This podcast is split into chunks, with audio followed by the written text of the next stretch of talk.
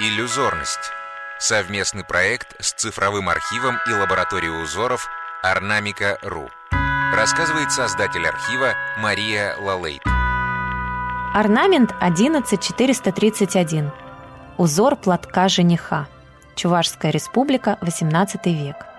Особое место в одежде жениха у чувашей в XVIII веке занимал свадебный платок, прикреплявшийся на спину – сулак – это сложенный треугольником небольшой платок белого цвета, обшитый бахромой из алых шелковых нитей. Платок обычно покрывался вышивками сложного геометрического орнамента, яркими узорами, похожими на причудливую мозаику. За два конца платок пришивали к плечам, а третий оставляли свободным. Сулак использовался только во время свадебного обряда, что подчеркивает его ритуальное значение и важность защитного орнамента. Этнографы и исследователи чувашских обрядов и верований сообщают, что в старину вышивку на платок наносили при свете луны, что свидетельствует о ее сакральном смысле. Сулак вышивала невеста своему будущему мужу и передавала в числе других подарков в конце сватовства, выражая свое согласие выйти замуж, а также демонстрируя свое мастерство.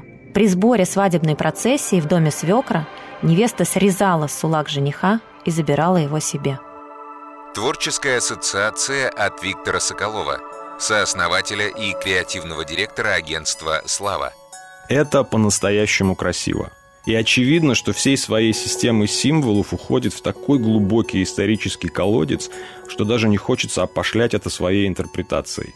Уходит в загадочный народ булгары, который разделился, как братья в сказках, на множество частей – Часть ушла на Волгу, основывать Волжскую Булгарию, часть ушла на Кавказ, чтобы стать кавказским народом и сохраниться в этнониме балкарцы, часть в Южную Европу, чтобы дать свое имя Болгарии. Странно, что модный дом Булгари еще не сделал серию украшений или аксессуаров по мотивам чувашских вышивок.